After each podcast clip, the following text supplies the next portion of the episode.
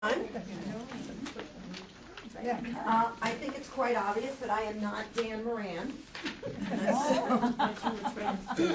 Some of you may know Dan. He's pretty funny. And he said, make sure you tell them you're not me. So, You're equally funny. I, I apologize that Dan is not here. He is quite the treat, I have to say. But we have him down in Concord today, uh, teaching. So, uh, we apologize for the change in, in speaker. Um, so, as you know, today we're going to be talking about the Medicare annual wellness visit. And whenever I facilitate a class, I like to know kind of what people are expecting to get out of the class or why they signed up for the class and what is it that you're hoping to learn. Um, so I think we'll just start there um, and just raise your hand and share, please. I like the word wellness, anything that helps me be well and stay well on the. Excellent.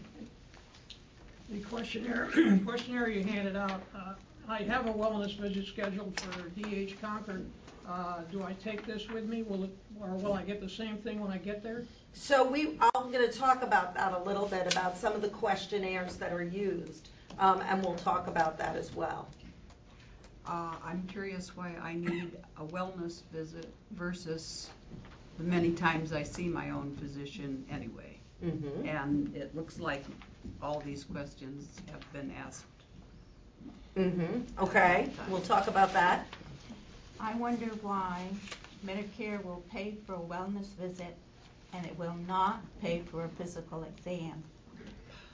Okay, great question. Don't know if I have the right answer to that, but we can talk about that. Some of my friends are actually going to a doctor for their wellness visit, but when I called, you know, Elaine's office at Hitchcock, she said she can no longer do it. It has to be done by a PA or A a. nurse. or a nurse. Mm-hmm. That's right, But some aren't. That's very strange. right. Does that mean the wellness visit is free? The wellness visit is free, I've free never of heard charge. this before. Yeah, yeah, yeah. So, mhm.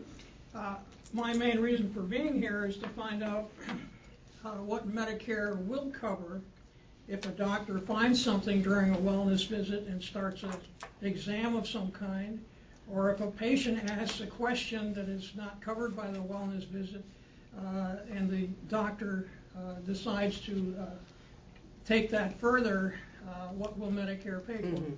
Great question. These are all really good questions that we're going to cover. So um, I think what I'd like to do is to go through some slides to talk about the wellness visit, what it is, what it is not.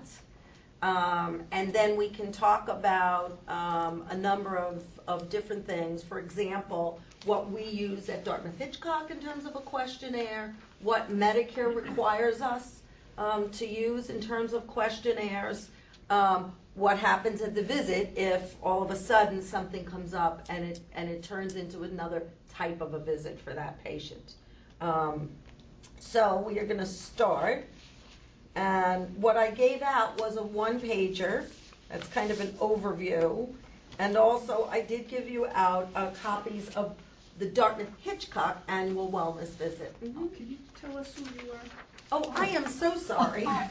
Yeah, so many friends in the room. Um, so I'm Ellen Flaherty.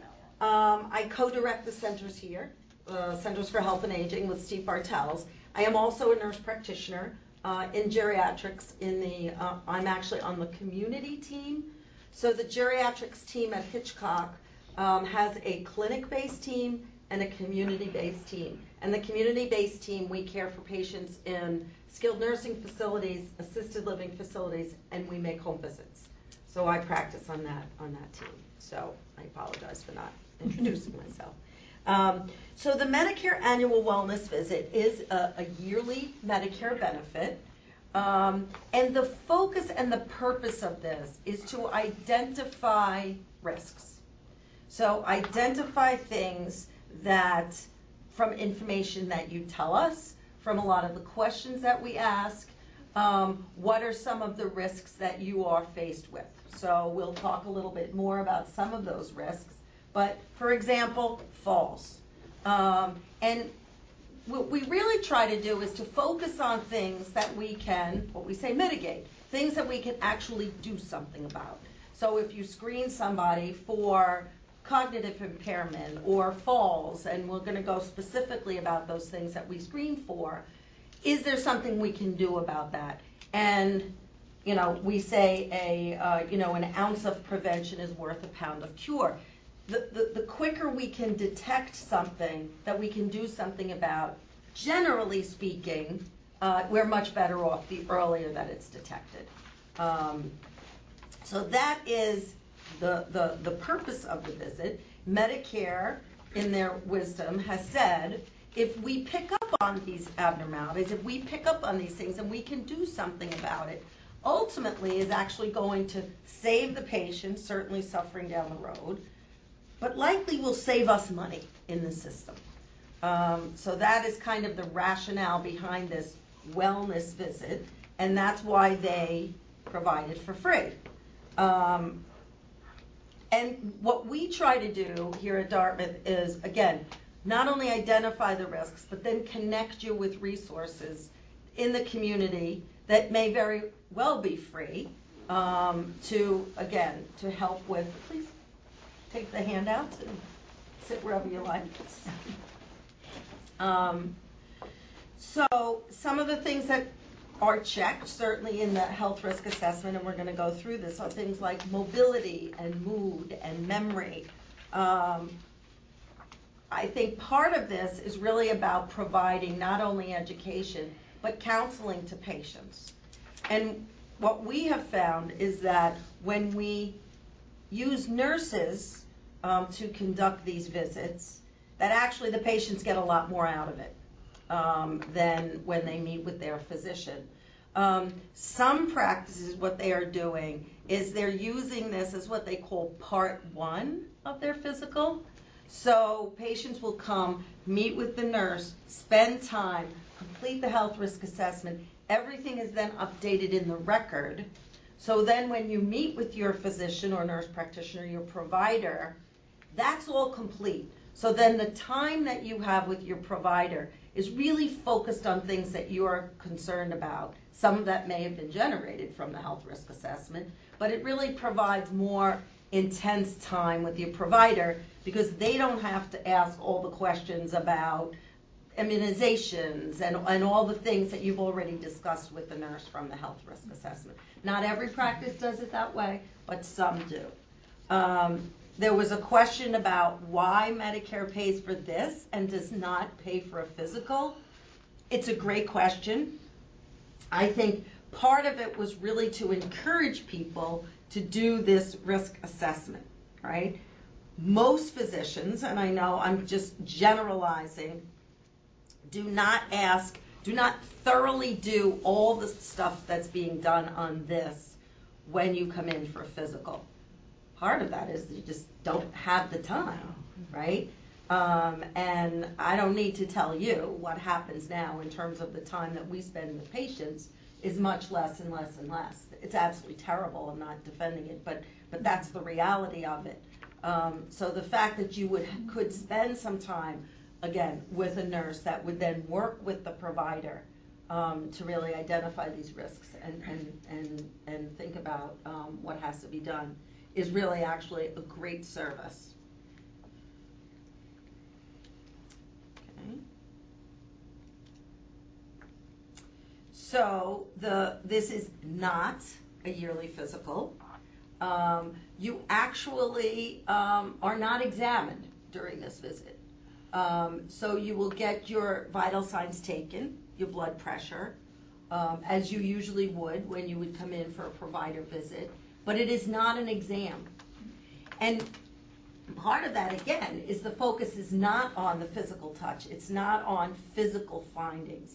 It's really based on this risk and asking a lot of questions about what's happening in your life versus somebody examining you and, you know, doing a breast exam and finding a mass or doing, finding some other type of abnormality on an exam.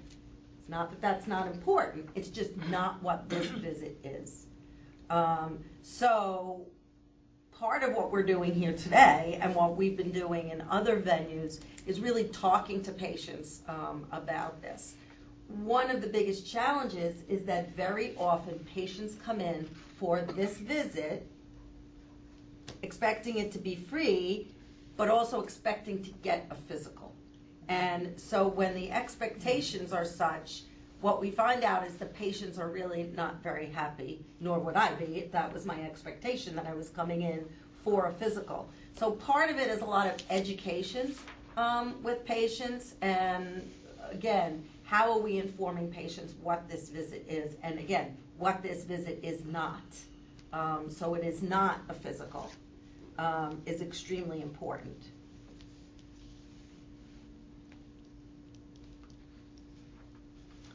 Um, Excuse me, is this in any way referenced in the healthcare program?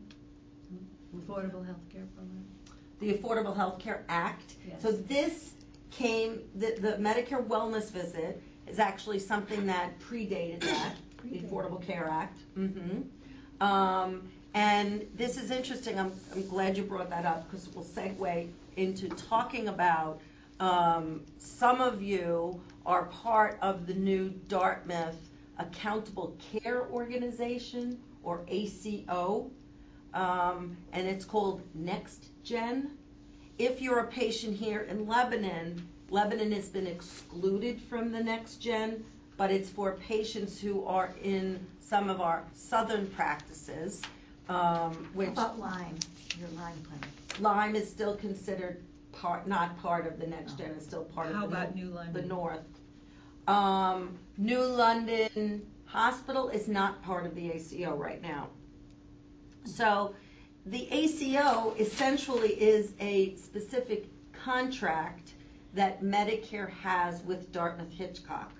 Um, and the focus of that is really trying to provide the most efficient care. Um, so it enables us to provide care a little bit differently and provides us with both incentives and disincentives based on what we do. It's not focused as much on what we call fee for service, meaning what we do, we get paid for. So there's a couple of benefits to patients um, that are now part of this ACO.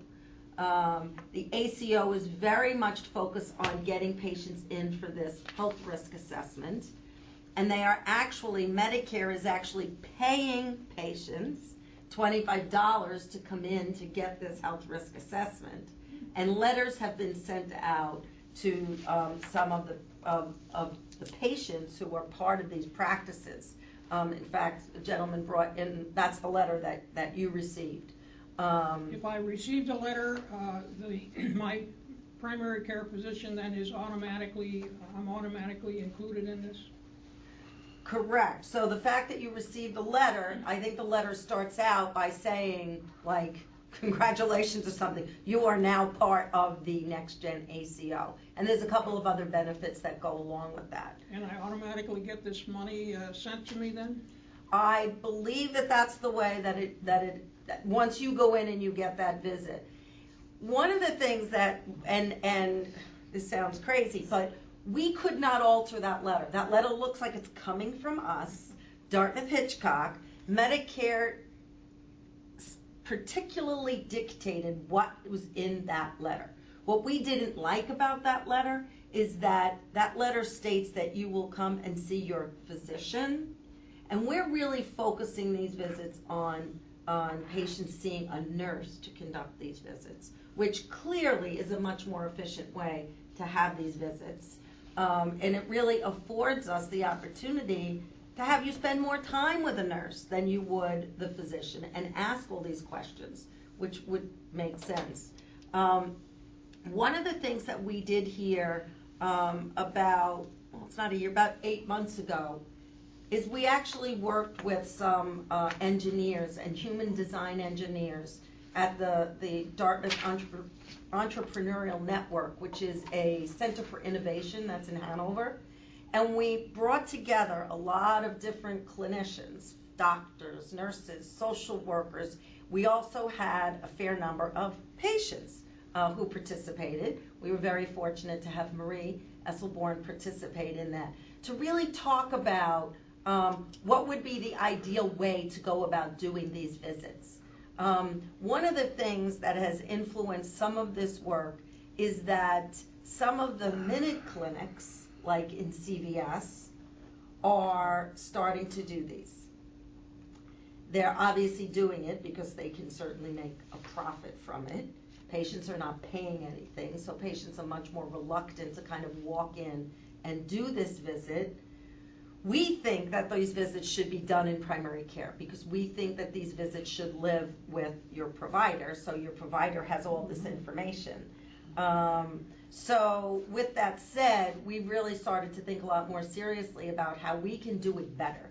So we had this, this two-day program at the Center for Innovation, and we talked about everything, right, Marie? I mean, like, we just, the idea was to just go completely wild, like, think way outside the box. Everything from, like, we should buy a van, and we should, like, drive around and be doing these things, or uh, we should be doing this at the, the flu clinic. And if any of you came to our flu clinics this year, the big public flu clinics, even the one here, we were really advertising a lot about the annual wellness visit and trying to get people interested in coming in for the annual wellness visit. So we've actually done a fair amount to to think very much from a patient's perspective. How would patients really want to come in and do these visits? And I think one of the biggest take home was communicate, right? Make sure the patients know. Make sure you're talking to the patients about these types of visits, that they understand what these visits are. Don't expect, again, somebody to come in wanting the physical and then they're not getting a physical, they're getting this. Um, I didn't know if there was anything else, Marie, that you wanted to add about that day or what we learned together.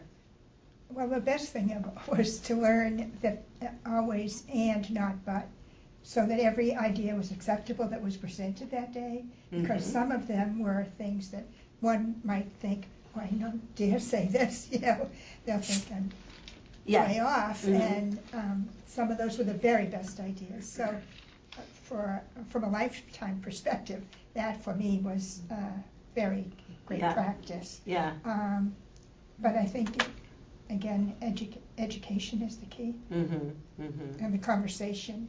So, Right. And, you know, I have to say to you, um, although this does sound a little silly, is that so many of the, of, of the process changes we make, so much of what happens in healthcare is not done with patients. It's not done with patients. It's done by providers, it's done by administrators, it's, it's done by the bean counters, with, with all good intention, right? But just, it's, it's very, very hard, believe it or not, um, to engage patients in some of these decisions. It doesn't sound so hard, but it is hard. Part of the grant that we have, some of the work that, that this supported this work, is, and that's where Dan Moran is today, is to work with primary care practices across, we're actually doing it in three states now, to help them improve the way they provide care to older adults. Part of it is this annual wellness visit. Part of the grant is actually having them embed patients, families, and caregivers into their practices. Not just around QI projects, but actually to have patients so engaged in everything that's done in that practice to ensure that it is, you know, person centered.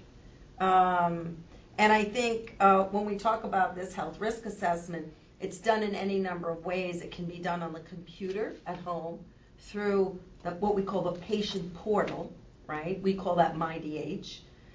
It can also be done on a tablet when you come in for your visit. Has anybody here used the tablets when they came in? And how do you find those tablets? Very hard to decide between one and ten. yeah. Terrible. Yeah, yeah. To me, uh, yeah. I've actually used them. I, I just, I've not had a good experience with the tablets. Um, I, I do the survey at, on the computer, and it works beautifully. Um, yeah, um, but again, um, we'll we'll talk about that um, a little bit. I just want to make sure I heard correctly. Um, so the people who come here for their primary care are now not part of the ACO? Is that- Correct, Okay. correct. In Lebanon, yeah. But then are we also not par, able to participate? Oh, no, no, no, no, no, that's. I'm no- confused about that Okay, distinction. that was just this twenty-five dollar opportunity that Medicare is paying the twenty-five dollars, that's what that, that's all that has to do with that. And that's again, because they're trying to get more people in, um, to have this visit done. Um, You know, my, my girlfriend just had this done, and they did blood work. Now, is she gonna get charged for that blood work? Great question. So, what Medicare tells us, and these are all the Medicare rules, these have really nothing Yeah. to do with us.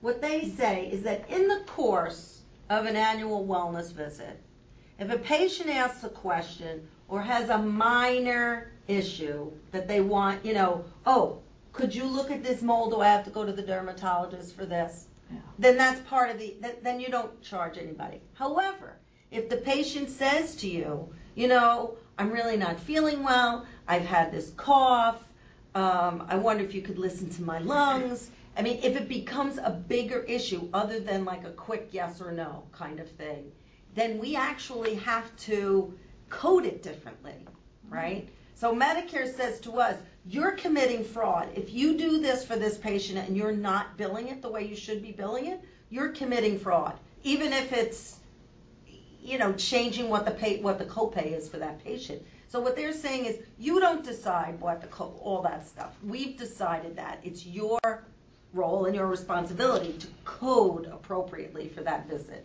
So when I say code, that means when we see a patient uh, and we have to not only obviously write a note and review a lot of things, but we actually have to put in a billing code, right, as a provider. So we need to know what those codes are and what those codes mean. Some of the codes are based on the amount of time we spend with a patient. Some of those codes are based on the type of a visit, like a physical exam. As you know, Medicare does not pay for a physical exam.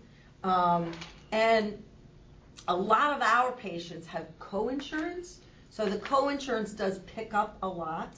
The question specifically that was asked was about blood work, right? Blood work is not part of this visit, so if you had blood work ordered, then you would pay whatever you would pay for blood work that was not part of this visit.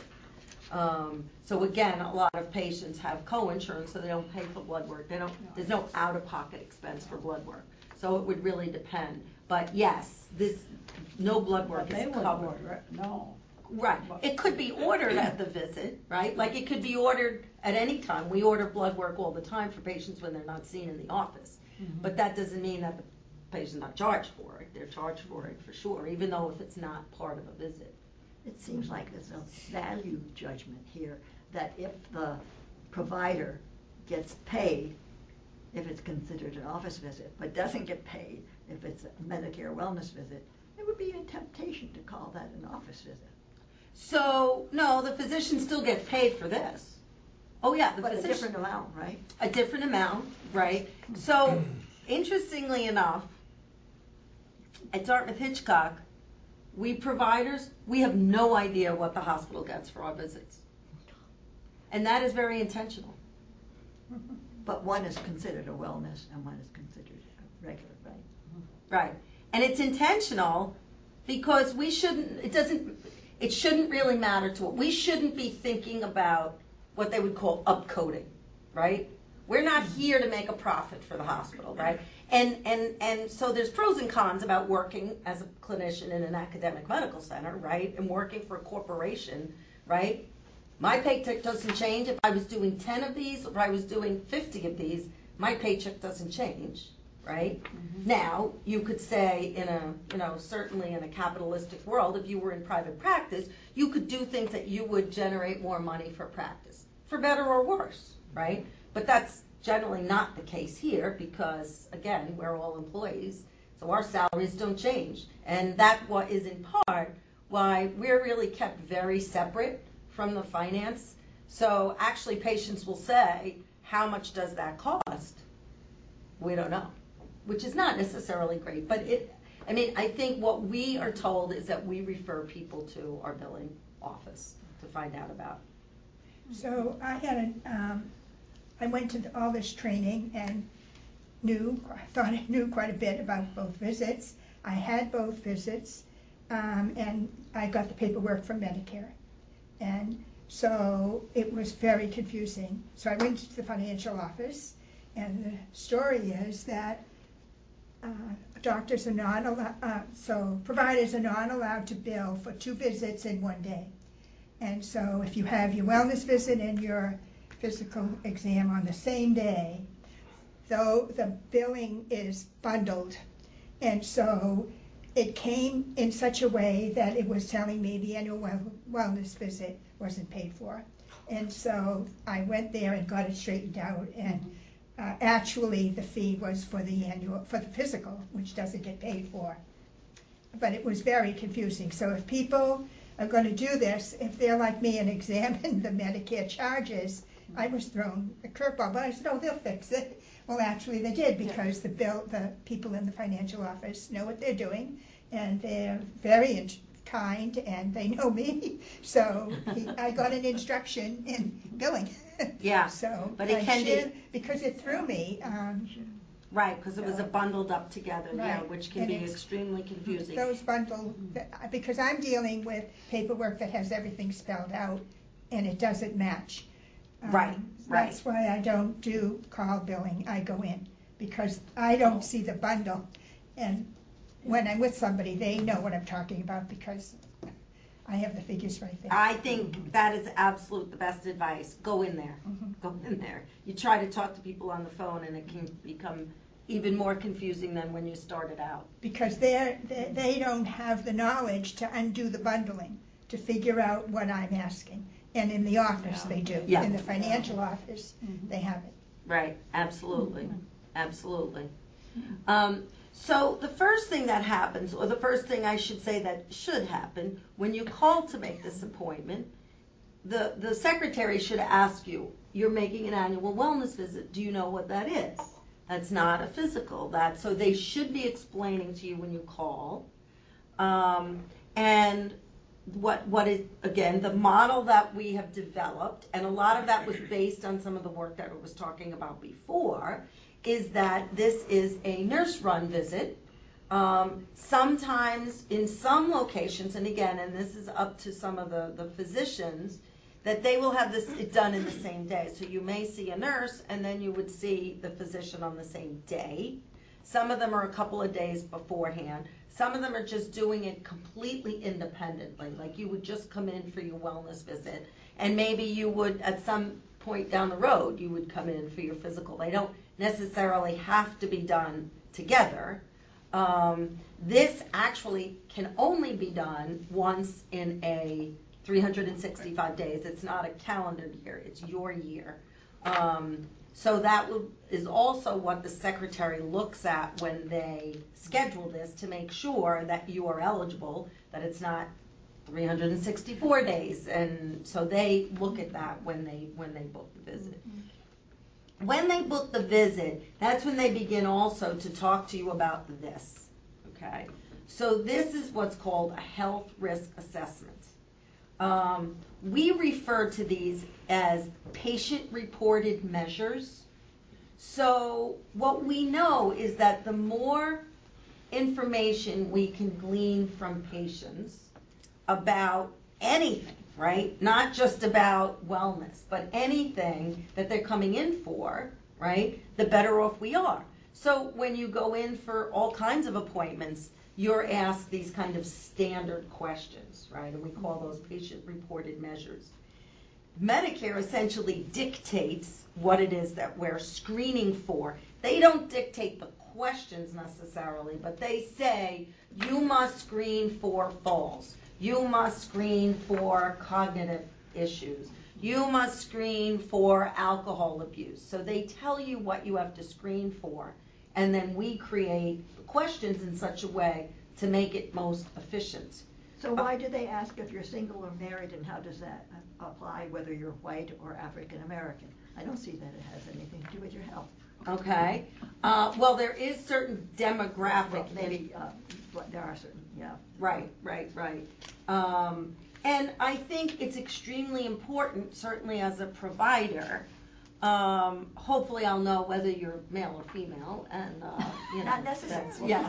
Um, right, especially since this is not a physical, right? Um, but it's, it's important to us to know in the context of your life, certainly, what your social situation is. Is it? Yeah, yeah. Um, so, so again, the, the health, the annual wellness visit is really based on this health risk assessment. Now, years ago, I mean, a lot of this was done at the office, when you got to the office, and sometimes it was done actually sitting there with a provider asking these questions. Um, what we find is that a lot of patients do prefer that they do it on the computer at home. Certainly saves time um, for them to come into the office and sit and do it. Um, there's also, again, the tablets, which, you know, I think if, I, I think if they had um, better tablets, I think the tablets, for some reason that they use, seem to be challenging, um, or paper. And so what we try to do is that, um, again, back to efficiency, if a patient completes the questionnaire on the computer, and how that is done is when you make your appointment, how many people here are connected to the patient portal? Actually are in MyDH. Okay, so a lot of people. So what happens is when anything is what we call pushed into MyDH, any messages, any lab work, any anything, you're sent an email, right? And it says something happened there. You better get on and take a look. There's a message or whatever.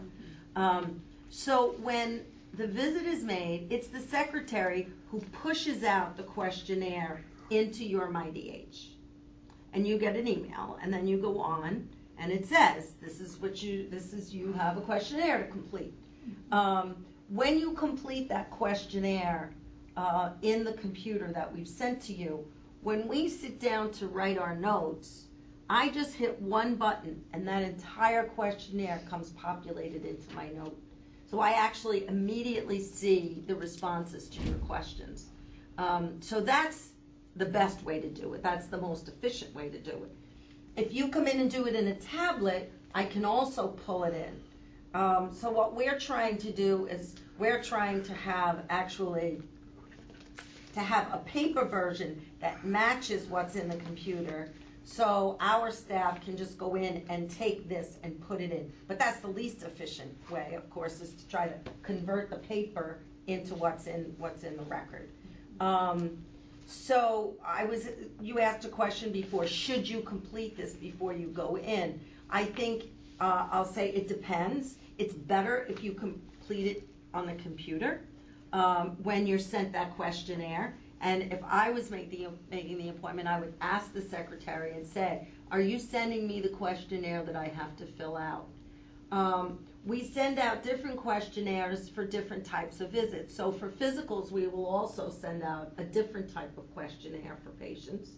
Um, and what we're trying to do now is when we're doing these combined visits, to make sure that it's just this that's being sent out, that we don't send somebody two questionnaires that have the exact same information on it. Um, so I think what I'd like to do is to kind of walk through this and, and talk a little bit about some of the questions and why these questions are asked.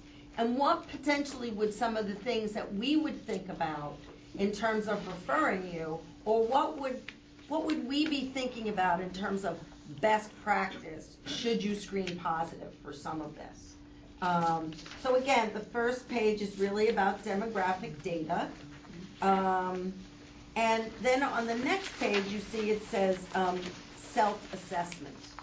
And one of the most important things for us is asking patients how they feel. How do you rate your health, right? Um, there's been actually a lot of studies done on asking patients um, about their health, but also asking them, how confident are you that you can manage any of your health or your wellness? How confident are you? The more confident you are, the, the, the much greater chance you have uh, of, of reducing what we call morbidity or illness. Um, because when people say they're confident, um, that means that they know how to manage their diet. They know about exercise. They know about all the things that um, we talk to patients about to keep themselves healthy. Um, somebody who was confident in managing their diabetes would keep their blood sugar under much better control than somebody who has absolutely no confidence. And when, when somebody responds that they have no confidence, then that means we have a lot of work to do, right? If you've made out one of these, say like two or three years ago, do they have that on file so they compare how you may have changed? Like you can do, you could have done certain things before, but now you have trouble doing it, or that doesn't make any difference? Um, that's a great question. So they are available to us. I'm not sure specifically, I guess it depends on the question, if someone to, were to look back, right?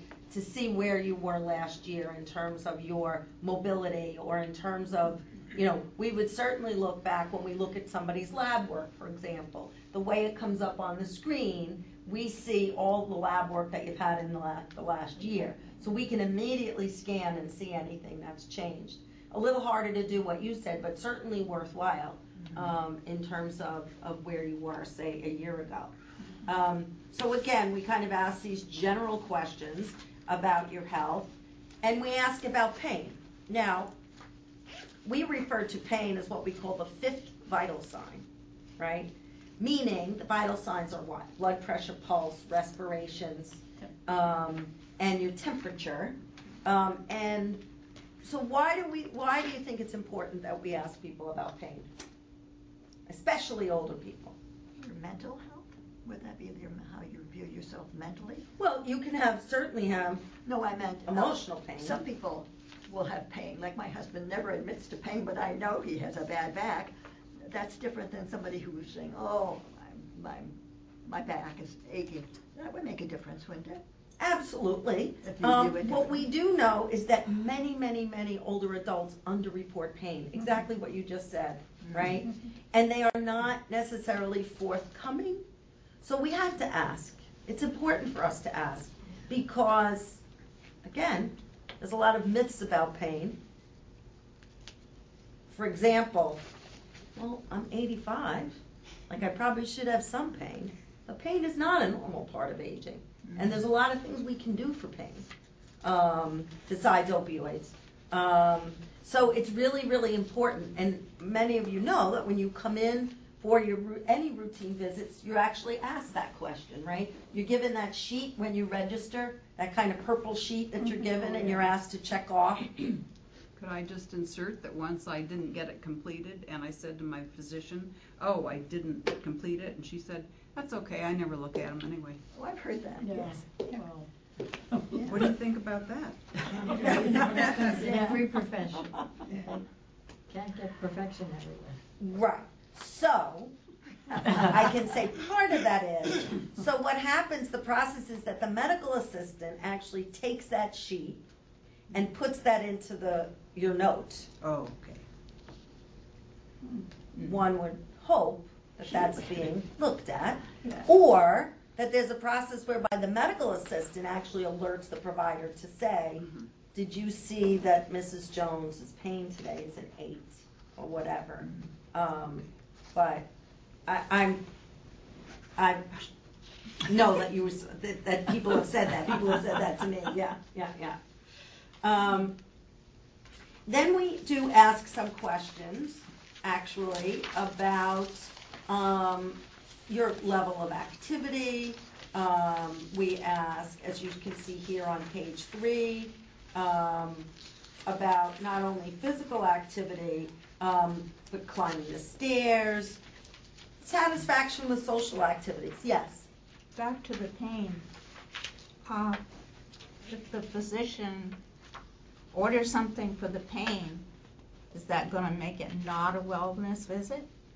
No, that would absolutely be covered. So let's say you reported that you have pain, and the physician says, you know, I think maybe a course of physical therapy would help your back. That is still a free visit. Now, is the physical therapy free? No. You have a copay for physical therapy.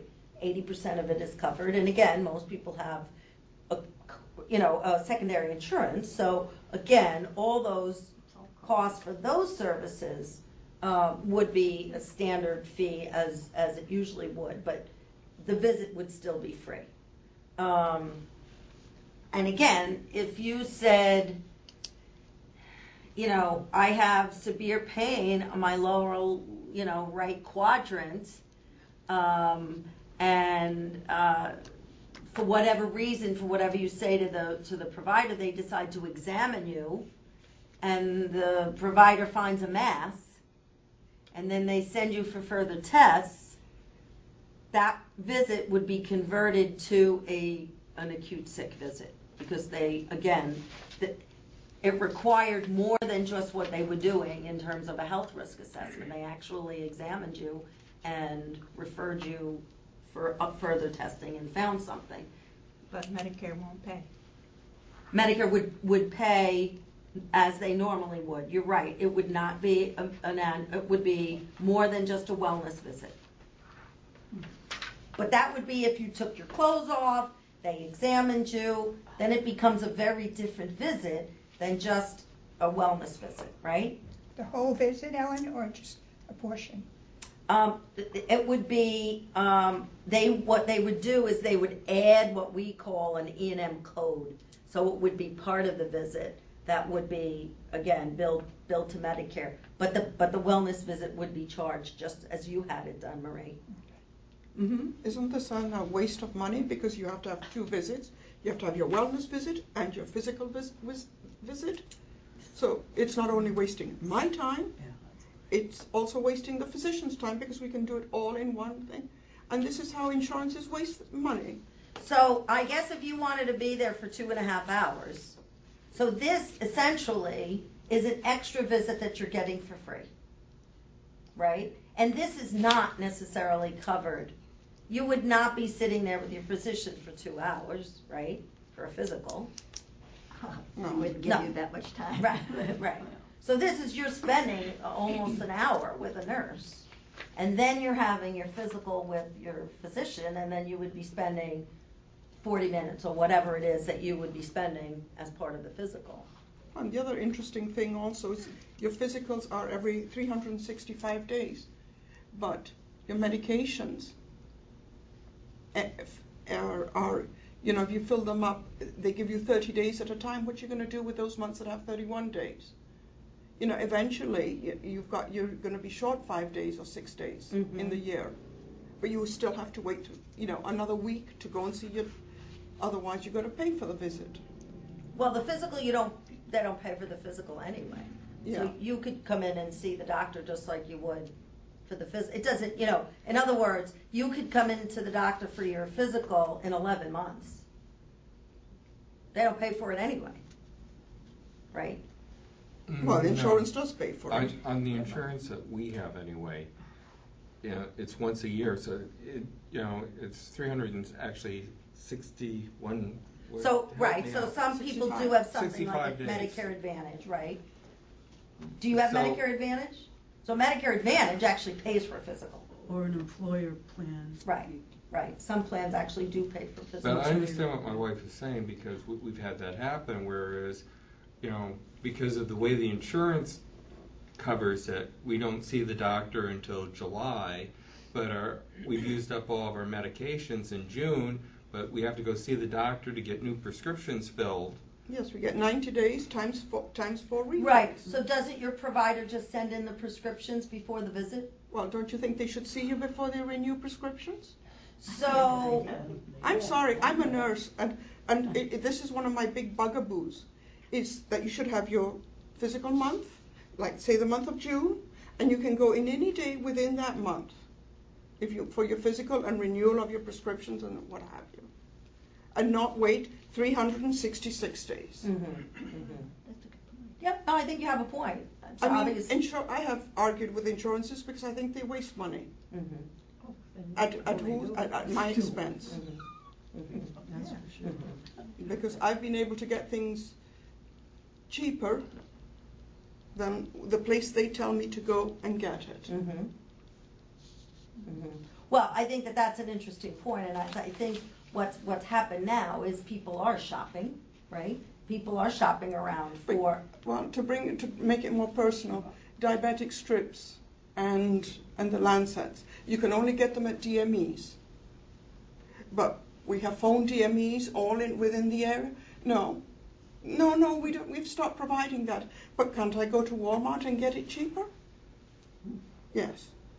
But no, they won't cover it if I go to Walmart. oh. Yeah, oh yeah, we could spend a whole session on, on, uh, And, and, and I experienced it with, with a place where they would provide it, and I saw what that sh- pharmacy's or DME's prices were, and I compared it to Walmart, and Walmart was ten dollars cheaper. So you're telling me? right, but the insurance company won't pay for you to get it done at Walmart. That's right, and Yeah. I've argued with them. Yeah, I totally agree with you. I think you have a great point. I just had a patient who had a cushion for her wheelchair delivered to her house. The cushion was forty dollars. It was a piece of junk anyway, forty dollars. And then they charged fifty for the, you ready for this? Not as, for the setup. Oh, this was the, se- what setup?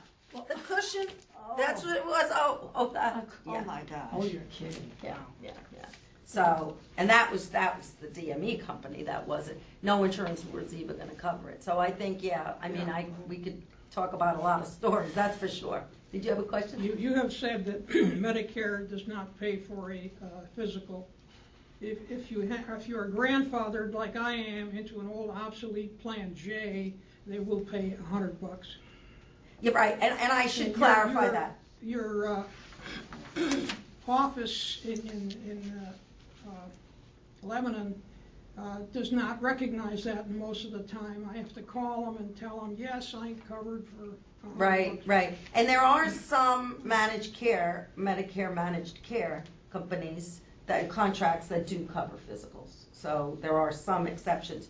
Right now, it's about ten percent.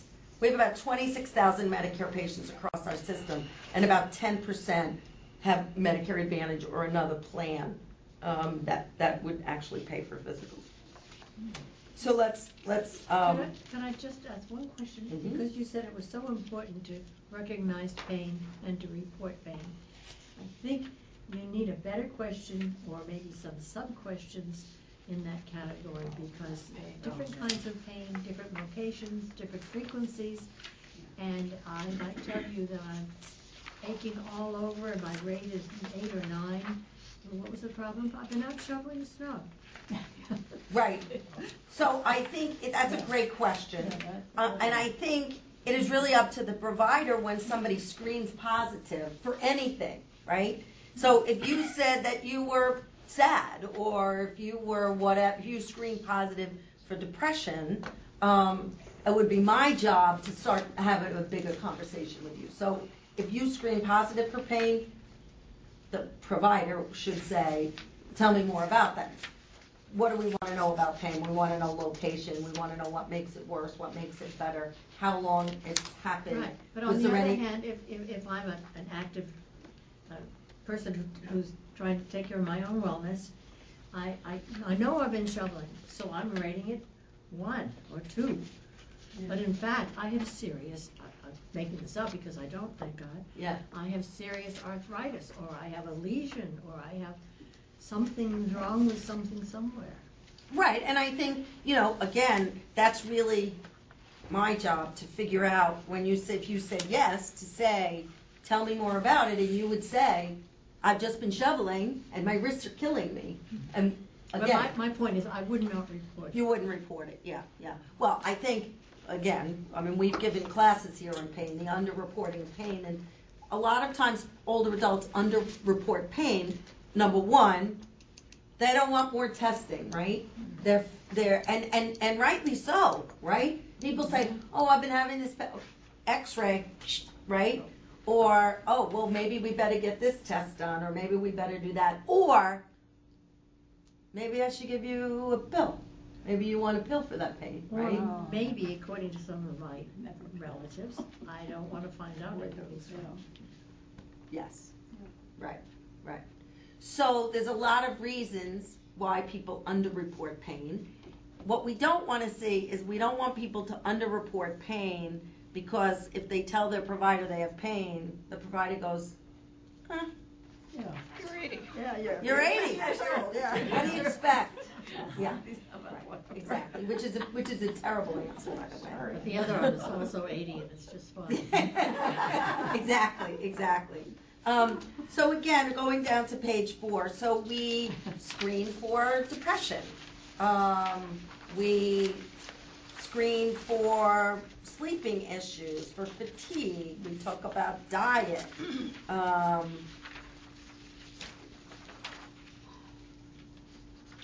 we ask questions about not only mood, um, but anxiety and worrying. Um, and again, all these things help us to think about, again, is there a possibility that you're having some depression? And let's talk a little bit more about that and how we could potentially think about treating a depression. Um, and there is not just medicines to treat depression, there's other things as well. Um, and as we go on here, if we go to page five, certainly asking about sexual activity, weight loss or gain, concerns about somebody's weight, alcohol.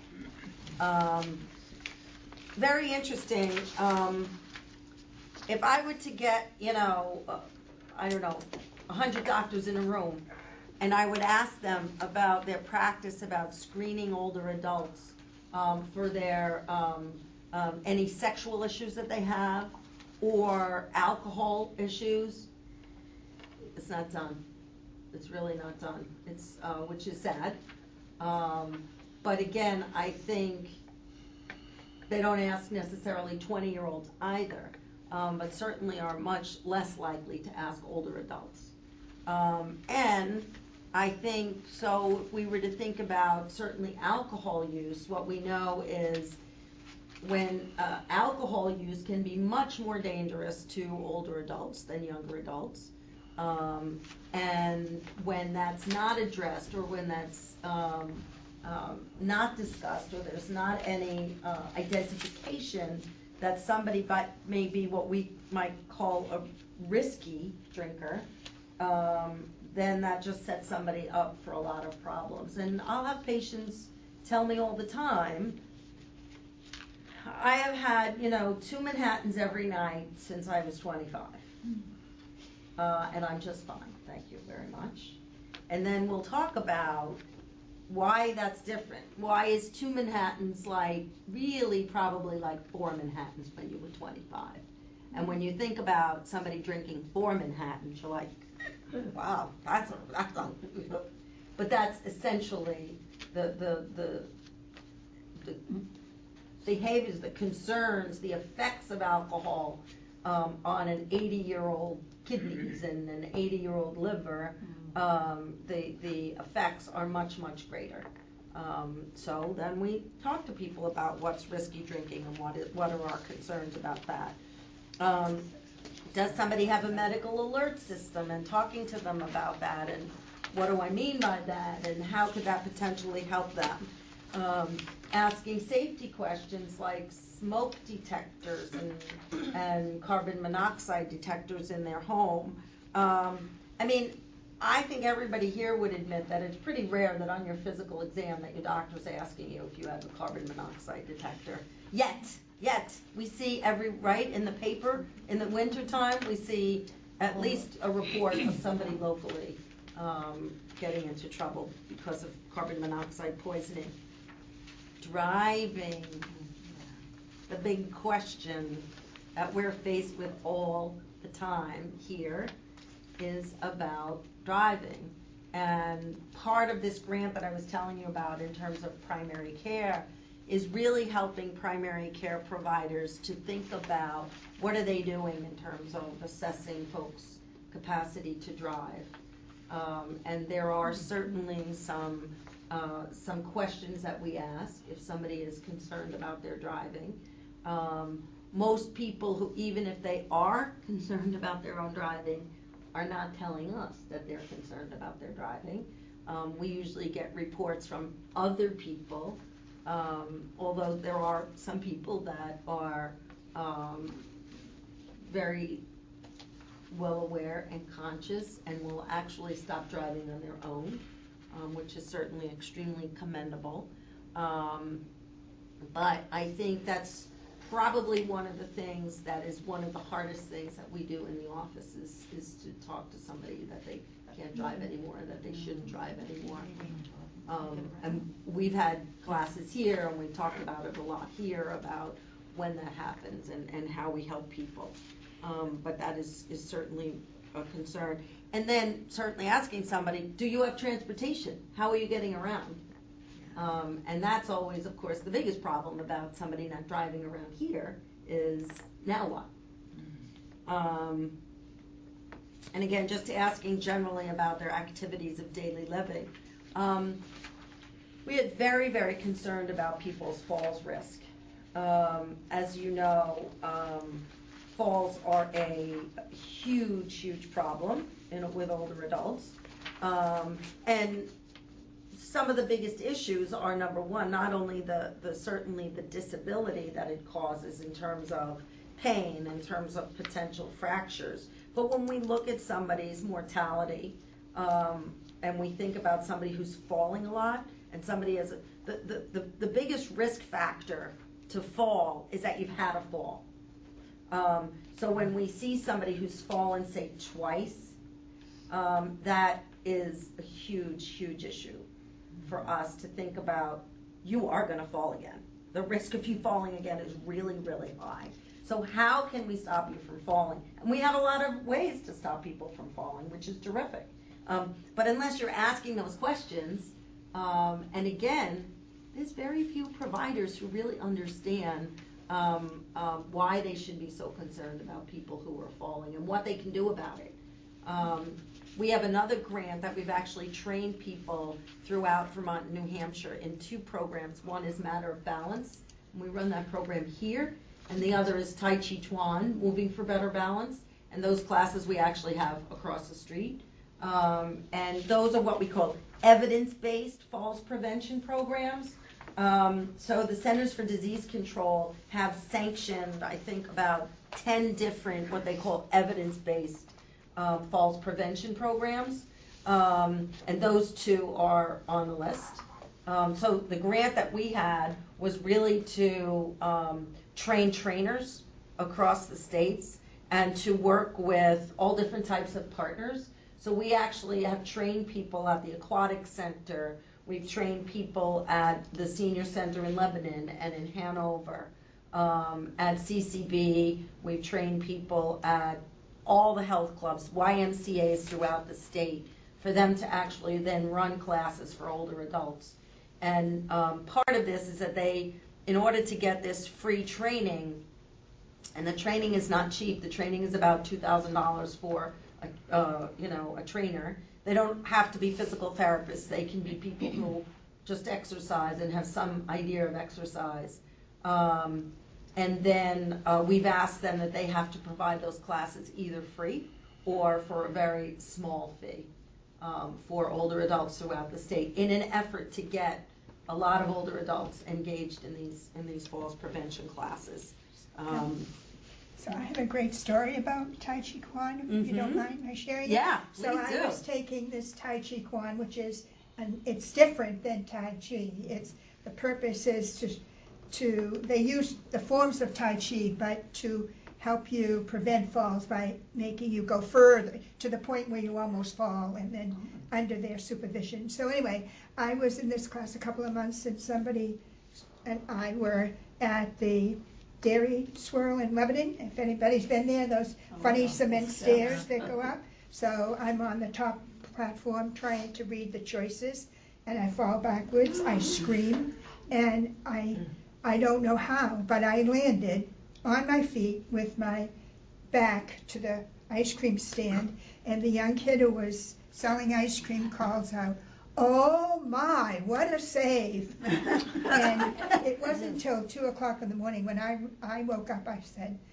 "I'm in my own bed," and I think it has something to do with Tai Chi. Wow. Me- it was handle just yourself? amazing.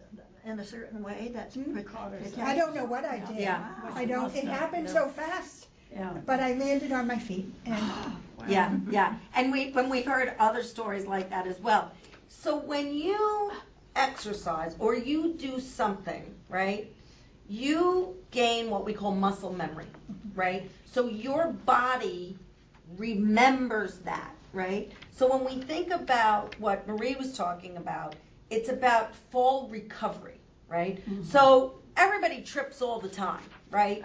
You trip, your your your foot gets stuck, or you're at a rough, uh, you know, cement step or whatever, right? And you can remember as you're younger, right? You catch yourself, right? You see kids all the time, and they go crazy. And well, what happens when you do the tai chi is that the idea is to to build your muscle memory, right? To be able to build your muscle strength for sure around how you would recover, right?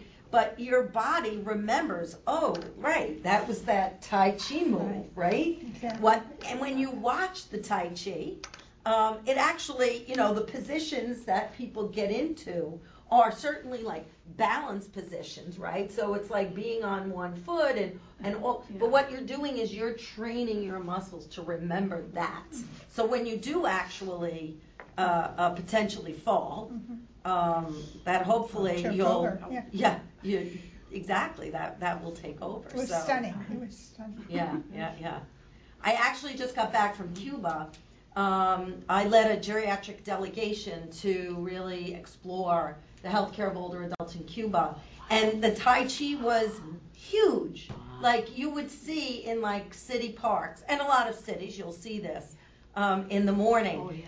So we actually, our driver pulled over and we got out of the bus and started to talk to the leader um, about these these classes and these programs. And you know, certainly, as you know, Cuba has a uh, you know universal health coverage, um, so to speak. And she had been trained by the government. Um, so interesting though when again uh, what we're trying to do now we're trying to say to the accountable care organization next gen right that uh, what they should do is be providing these classes for free. Uh, so they should be training people and providing these classes for free um, because it actually would save a lot of money. Um, A program like the CPR program would be great, because it doesn't have to be a professional, as you suggest. Um, It could be uh, your friend, it could be just somebody standing on the sidewalk next to you when they see what's happening, and uh, my reaction to this, with all these questions is, what instructions or suggestions you give to people who receive this? I mean, why am I getting this? Why am I assessing how much pain, or how many times I fell, or how many drinks I have? Um, it should be something that says, if you come up with a number that is more than X, it's time to report it to somebody.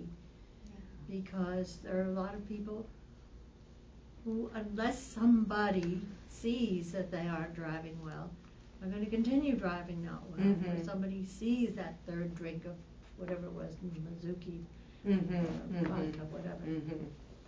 Anyway, there's a lot more that can be done with this to make it many more times more useful than just giving it to your provider, because. you know, Well, I think the obligation is on us, right? The obligation is on us, and that's the whole point of having this hour visit, that we will actually go through this with somebody. We get to take these home. Oh, yeah, yeah, yeah. But I mean, the, the- I think that's part of this visit, is that it's not just about completing a questionnaire. These are self-selected people, these are people who already are concerned about wellness, there was the word wellness that brought me in. Right, but these aren't distributed. No, but why not? That's what I'm saying. I mean, you have little groups for playing bridge, you have groups for playing bingo. Let's have a self-assessment group in the women's, I'm showing my age, the women's movement was developing. We got together and just talked about what it is to be a woman, what we like, what we didn't like, how we could make it better. And who doesn't know about it that should know about Mhm. it. But it's that last one, who doesn't know about it, who should know about it.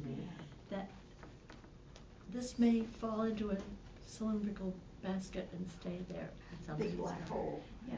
No, I, no, I don't, I don't disagree with you. I think The more classes we can run and the more you can talk to people But about my point, it doesn't have to be you, the professional provider. DHMC, no, I want to stay as far away from that place as, as I can. The only place, the time of going there was when I fell and break, well, I fall and I break my leg or I, Right. you know, whatever. Um, I think it's a job for the community. Just like Mhm. policing your sidewalks. You see somebody who's leaving trash on the sidewalk, say, hey neighbor, listen, we don't do that in this neighborhood. Yeah. How about picking it up? Has anybody, have you ever been involved in any of the aging in place initiatives? So those are kind of grassroots groups that have formed in communities. Are they aware of this? Um, so I assessment? think it depends. I think some of the aging in place initiatives are actually looking at risks and are actually asking questions of people. I think most of them are focused a lot on environments and people living in, and, and. Oh, that's a good part. Right, and, and doing a lot of like more home safety assessments, like help your neighbor type thing, and making people aware um, of their neighbors and the neighborhood. Um, But again, they were already focused on wellness. right, I would say, well, a library should have this and say, hey, how healthy are you? What are your, your risk factors? Take a Mhm. look at this and at least you yourself get to know, oh gee, pain, well, I don't think I have much, but on the other hand, and there should be some information Yeah. alongside it. so I would strongly recommend you to go and look at something. I would love to get your reaction to this. Um, there's a website. It's called How's Your Health, um, and it was uh, developed by uh, Dr. John Wasson, who actually has an office right here. Um, he's an emeritus professor of geriatrics here. Was kind of the first geriatrician. Um, it's a, a, a tool that's very well known nationally, um, and it does exactly what you say what you're what you're talking about. It actually walks you through the responses to these questions, and then at the end, the beauty of this, and he actually has a health risk assessment for the uh, for the uh, wellness visit on there too. And then at the end, it prints. You can print out everything that you screened positive for and what you could do about it. Hmm.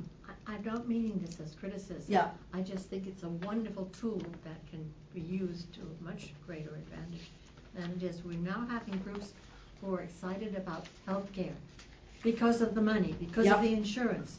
Why aren't those groups who are getting together to talk about what's happening in legislation, why aren't they saying, by the way, you're here, you're concerned about your health, here's a way to reduce costs.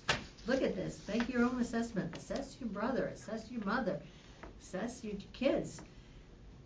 Yeah, no, I'm not disagreeing with you. I think the How- more, how- Next question, how do I make that happen? yeah, yeah. Through the senior center might be one way. Yeah. Senior centers. Medicare does some promotion of this uh, annual wellness visit. I mean, I'm, I'm sure they could do more, but they do some. And you get a notice saying, here's what preventive services you're um, eligible for and when. Oh, yeah. Everybody who's on Medicare should get that notice. I mean, it's just, it's a start. Right, and, and I do have to say, I mean, you know, we're preaching to, I'm preaching to the choir here. You're here, obviously, you're concerned. But, um, I think gaining, getting some traction on that is, is challenging at times for many different reasons. But, but that doesn't mean that we shouldn't try, Could I for make sure. a suggestion? I don't know how many people are here, but it's more than I have in my kitchen. And so if everybody who gets one of these talk to one neighbor or two neighbors or half a dozen, bring people for a cup of coffee and say, look, I just attended this great program, want to hear about it. Um, Yeah. Just think of what will happen. Yeah, so based on that innovation that, well, that, that we did, we came up with going to the, to the flu clinics, right? Because we had, you know, a captive audience, right? So we all had big buttons, in fact, I have a couple of buttons inside, ask me about the annual wellness visit, and so we bombarded people who were online, and we were pushy, and we said, come on, don't you want to schedule this visit? Um, and it was interesting because, what do you think people wanted to do when they came for their, for their flu shot? Have a cup of Get out. coffee. They wanted to get in and get out. Right. Yeah, yeah, yeah, yeah, yeah, yeah. It wasn't, and we had a fantasy that we could have like an exam room set up, like a private office set up, right? And we could offer that to people, like, we'll do it right now. You want it done, we can do it right now. No, Nobody want, they wanted to come in and they wanted to go, which I think in part has to do with expectations, right? we didn't say to people, when you're coming for your flu shot, would you like to schedule? So you come there knowing I'm going to be there for an hour, and I'm going to get my flu shot, and I'm going to get this as well. Um, so I think we have a lot of work to do to try. But it's building, and I'm thrilled to hear all of That's yeah, yeah, yeah. And And this has been going on for a couple, three years. oh, the wellness visit has been in existence for a long time. Yeah. Right, right, I right. The very first one when they gave it. And I think But I the think doctor did it, you know, Right. and they did a few things. yeah, She could examine your breast, she could, you know, look in your mouth, she could check your heart, but that, you know. But if you had another problem, you had to come back another day, you know, gee, I've got knee pain, well, you come back, you know, next Right. week, and we'll check on that. Right. Well, that's, a waste of money Right. that. So the one piece of really good news here is that Medicare will also pay for you to have a conversation with your provider about advanced care planning. Hmm. So that is really good because that takes a lot of time to have a very thoughtful conversation with people about their values, what they want and what they don't want who they want to help make decisions for them.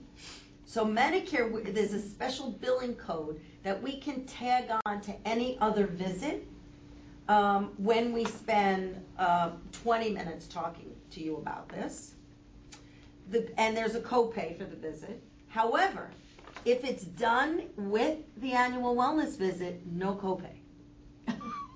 So that's great because it actually is something we can add on to this and have the conversation and talk a lot more about it, and then you, and you don't have to pay the copay. Um, so we are now in the process of trying to figure that out. How do we incorporate that into this visit? And that's of course if you don't already have an advance directive. Um, about thirty percent of Medicare recipients have an advance directive, so not a lot of people. Yeah, you think, oh, well, and again, here I am preaching to the choir. Probably most everybody in this room has an advance directive already. Um, yeah, yes, I'm a uh, retired engineer, and doctors are normally not happy when they have a patient who's an engineer, because we are naturally more curious about things, we want to know more, we ask tons of questions. So when I go in for a wellness visit, I'm assuming that the amount of questions I can ask and the complexity of these questions is going to be completely determined by the person that's interviewing me. Is that true? Um, well, I think they're able to respond to, to what it is that you're asking. I think absolutely. Um, yeah, and I think it depends. Uh, I'll tell you a funny story. Uh, my daughter is an engineer, and she has to have some minor surgery. And so she went to the surgeon, and she she said to him, "I'm going to tell you right now, I'm going to have a lot of questions."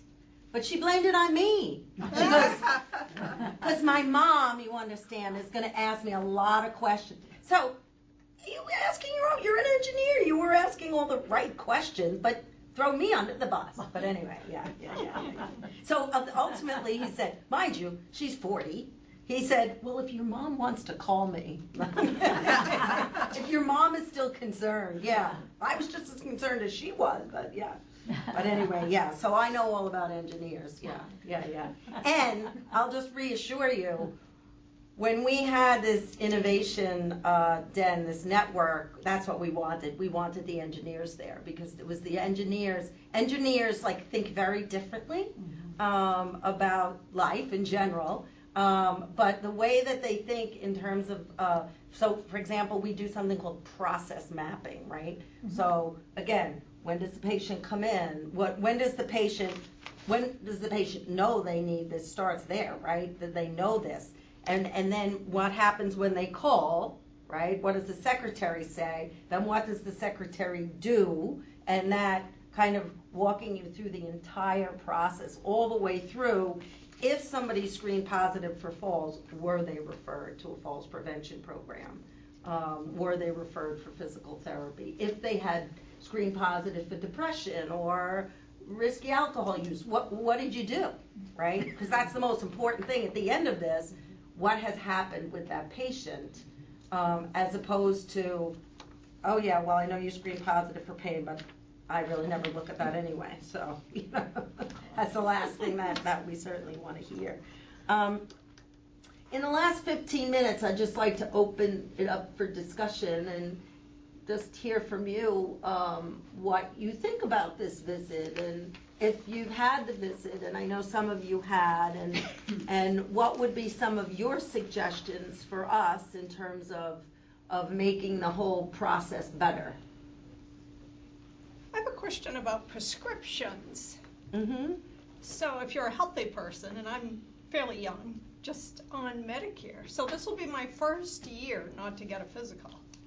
So what happens with, if you have chronic conditions, let's say high cholesterol, I mean, is that nurse just gonna say, okay, it's been a year, and I tell her my prescription's expired? Is she just gonna tell somebody to write me a new one, or how does that work? Used to be the physician had to see you once a year, Right, right. so Right. So most physicians still want to do that. They still want to see you once a year. So you just call and make an appointment And that would be- and that would- cholesterol. right. Well, that would be your your you know your annual visit, which would be different from this. Right. Yeah. Right. So you would just say, no, I need my annual physical with my provider, a physical. But I wouldn't book a physical Uh huh. at this point in my life.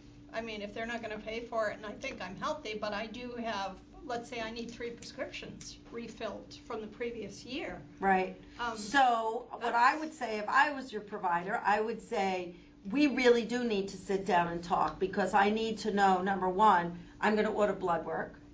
Um, and I wanna know, let's say you were on cholesterol medication and a, and a kidney, uh, um, a medication for your blood pressure, we would wanna check your kidney function. I would wanna know how your weight is. I wanna examine you. I wanna talk to you about this. Yeah. So even though unfortunately it's not covered, what I would say is you may not necessarily need to come in for an entire physical, but you probably do need to come in for a visit, have some blood work and have a discussion and a shorter exam. Yeah, exam. so you would just say And then those that you prescriptions, need, right, you have a family history of this and right, right. need And an then- appointment. Right, I guess, exactly. yeah. Mhm, mhm.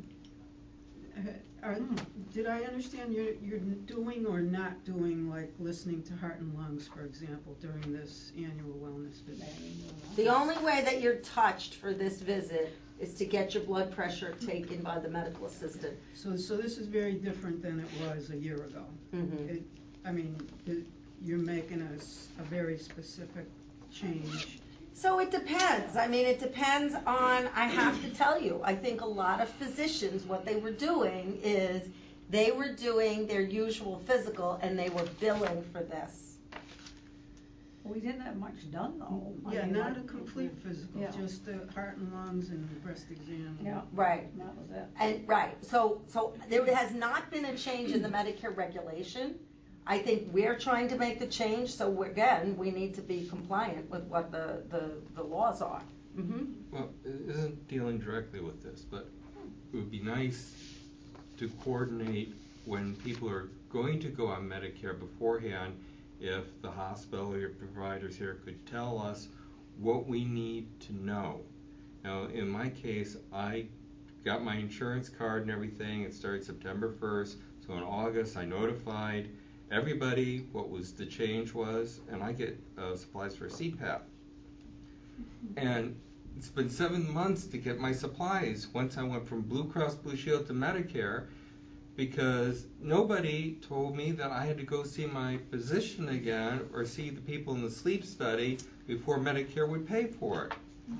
And I got, They know, wanted a face-to-face. they wanted a face-to-face before we'd cover, but it took me four months of dealing with Lincare before they actually said, oh, that's the problem, that's why you're not getting your supplies anymore. And then we were on vacation and not be, coming back for six weeks, you know. to You know, I think that's a great idea, and I have not seen any classes about preparing people for Medicare. The other piece to it is the supplemental insurance, right? So many people are just completely lost and don't understand, like, why should I do like a Medicare managed care? Why should I just go through AARP and get a supplement? And- What is the actual differences in terms What of? Medicare sent me, I went through the whole thing twice, and I didn't see anywhere in the, at least the paperwork that they sent me that said, "Oh, you have to see your provider face to face before we'll continue covering anything." Mhm, You know, mhm. and most of the stuff reads like stereo instructions. I would go to a line here, and then I, I don't have internet at home. I- When I go to the public library, I go to AARP and say, "What does this mean in Medicare?" So I could get a layperson's description of what they were trying to say. Mm -hmm. Mm -hmm. There's, there's a Medicare.gov website, I guess people probably know that. But there's also, um, ServiceLink in New Hampshire. And there's a, uh, I don't know what it's called in Vermont, but it has to be a SHIP in Vermont too. Mhm. And so they do, a lot of them do, um, new to Medicare workshops. Yeah. Or even if they don't do a workshop, you can make an appointment and go there and they can explain everything to Yeah. you when you're getting ready to go on Medicare, or even after you're on Medicare, you Yeah, can. so our ServiceLink in New Hampshire is run out of the uh, Lebanon Senior Center. Jane Conklin is the, um, Marie, you're It's a different building, it's, a- it's not at the senior center. Right, it's the building next door, excuse me, right, but it's that center, it's in Lebanon. Um, and, and Jane will actually do exactly what you said, she will sit down and meet with people individually. Um, and I know that they did have some classes, but I don't, I have not seen us having classes here at Dartmouth. But again, everything we focus on is, is, is for patients sixty-five and over. But we should be thinking about, I think that's a great idea, um, to think about having, maybe we could even get Jane to come and, and do some classes here. Like that last year as you're, year prepa- yeah. as you're preparing to go on Medicare, what are the considerations? The other questions too, a lot of people have are about the drug plans, right, Part D. That part, Um, so there's a lot of questions about whether you should or shouldn't, and especially if you're not really taking medicines, and so I think, you know, a- as far as I'm concerned, there's, there's never, uh, you know, too much education that you can provide to people, for sure. Um, so, yeah. Well, what I, what I explained to Lincare, you know, I said to them, when information, you know, a patient gives you information that they're going on to Medicare, it should be an automatic, well, response to that, you need a face-to-face, you know, with a provider, and not, you know, let it fall through the cracks and stuff. You know, like in August, you know, oh, you need to see a provider to continue getting your supplies. And it should be sort of automatic, like the person you, you give all your new information to should be able to say, oh, Medicare? Yes, this is what we do with Medicare. You need a face to face. But apparently, I found out it's with when you change to whatever other insurance. Also, say if you go from Blue Cross Blue Shield to Humana or whatever, they all seem to need a face to face. So Mhm. it should have been the first words out of their mouths after you give a change of insur- insurance. Yeah, I absolutely agree with you, and you could have avoided a lot of annoyance, that's for sure. Well, when you when you're in the middle of nowhere and they say, well, you need a face to face, and you say, well, I'm sorry, I'm not going to be home for another six weeks. Yeah. You know, I can't do anything until February, and we were in December now. Sure, sure. So can the scheduler, um, can, can you look into the scheduler, looking at the date of a person that's calling in, the birth date of a Mhm. person calling in, and maybe flag that they take care of that there? So one of the things that we try to do are these, like Marie just said, flagging, right? So we flag patients for a lot of different reasons. We call them best practice alerts, right? So when you go in to see your provider for Dartmouth Hitchcock, um, if there are things that you need, if there are things like you don't have an advance directive, right? We get a flag, we get something up on the chart, right? So what Maria's suggesting, which I think is absolutely brilliant, um, is that when somebody comes in and they're 64, right, at that moment you say to them, you know, you're going to have to be making some of these choices pretty soon, and maybe you should, whatever, whatever that counseling would be prior. And/or the person who makes the appointment on the phone, if you're calling in to make an appointment and they know, they notice that you're gonna be sixty-five soon, maybe there could be an alert there. It's- yeah. Absolutely. Because it, you have to have made the appointment before you- you get there when you're sixty-four. Mhm, mhm. And just to let you know, there is actually two other visits that are similar to this. There's one that's called Welcome to Medicare, That's right. and that has to happen within the first twelve months of you getting Medicare. And then there's what we call an initial annual wellness visit. So the 1st time you've had the wellness visit. So you can only get the welcome to Medicare in that first year. So if you That's right. pass the first year, forget it, you can't get that visit anymore. But the initial annual wellness visit, you can get it any time, and that would be the first wellness visit like this you've had. It's called the initial, and then all the other ones are called subsequent. And so the initial, right, could happen at any time, as long as you didn't have, if you had welcome to Medicare, then your initial annual wellness would have to be 365 days after that, right? But if you never didn't have the welcome, then you could get your initial at any time, and then your subsequent would be 365 days. If, if I had known about this, Mm-hmm. you know, last August, because my, I started on September first, then I would have made an appointment and gone for this in September, and I, everything would have been, you know, clear and, Yeah, you're but I didn't to even know this existed until just recently. Mm-hmm, mm-hmm. And you hadn't gotten any correspondence from Medicare? Yeah, I think, you mentioned before, I think it's spotty, like some of, like, I have patients that come in, and, um, my husband's actually on Medicare, and he's never received some of this that patients bring in, so it's The book- It's a interesting. huge book. If you're on my, uh, my Medicare, you know, just like my DH, you can create a mymedicare.gov account. And they give you like notices about, um, prevention and so forth. But they usually send something, when you're gonna turn sixty-five, you usually get something in the mail from Medicare, you know, a month or two before. And they give you some information. The problem, I think, part of the problem is Medicare sends you stuff which you want to read, but then seven thousand other insurers send you Yeah, stuff yeah. that you want to throw in the trash.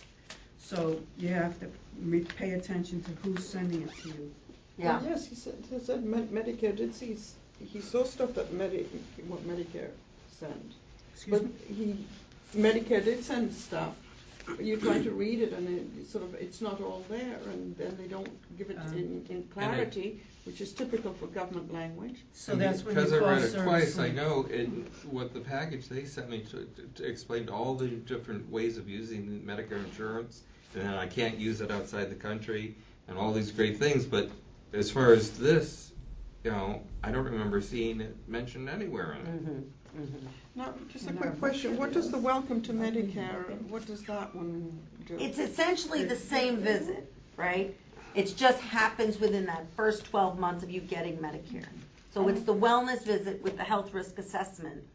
It's just the first one, i- within that first year of welcome to Medicare. And they test you for everything if you want it, colonoscopies, what, oh, blood works, oh Lord, they do everything. Mhm. Yeah, and I think that that's first- what we, we got it from communication Dartmouth, here. that the all Welcome to people know about Medicare, it. that we all needed to, free. that we needed to schedule it, we Uh-huh, got it from uh-huh. Dartmouth. Yes, from Dartmouth, not from Right, Medicare. right, right, right. How come I don't know about this, and how come some other people don't know about this? I'm eighty years old and I've never heard of all this. Right. Oh.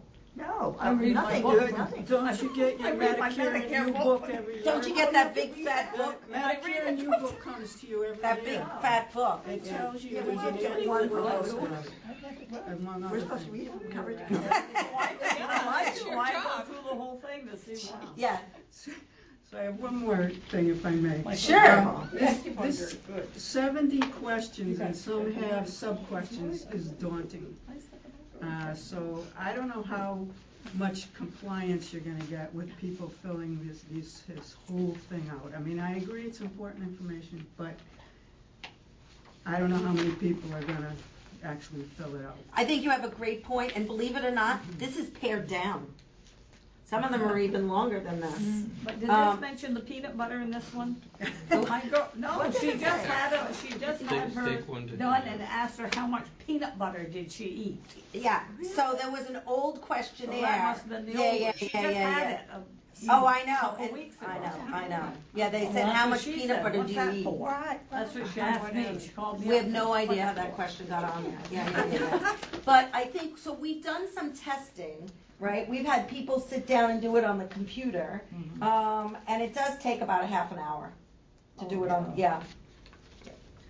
I think if somebody is really concerned about their health, that they're gonna wanna have a physical, and they're not gonna get paid for it, and I don't think that's fair.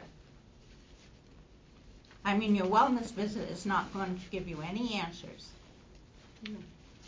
I'm confused by that statement. What do you mean it's not gonna give you any answers? Any answers to what your health is. Yeah, what's the If point you, of it? it's gonna, it's not gonna find anything. I mean, you don't know what's going on in your body. So actually, a physical exam doesn't really tell us a whole heck of a lot. What, what tells us how you are is this. Oh, it was No, Agree to it does disagree. not. Yeah, yeah. Be- Before you adjourn, I just want to say I think you did a tremendous job today, a great presentation. Yeah, thank you.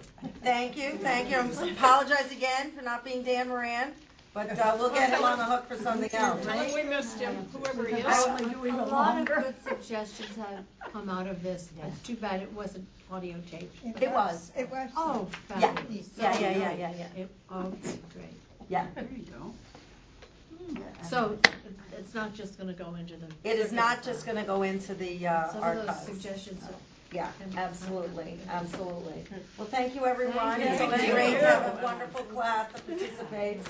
Makes it so much better. Thank you. Why do we need, no. I mean, look it's in your sixteen, right?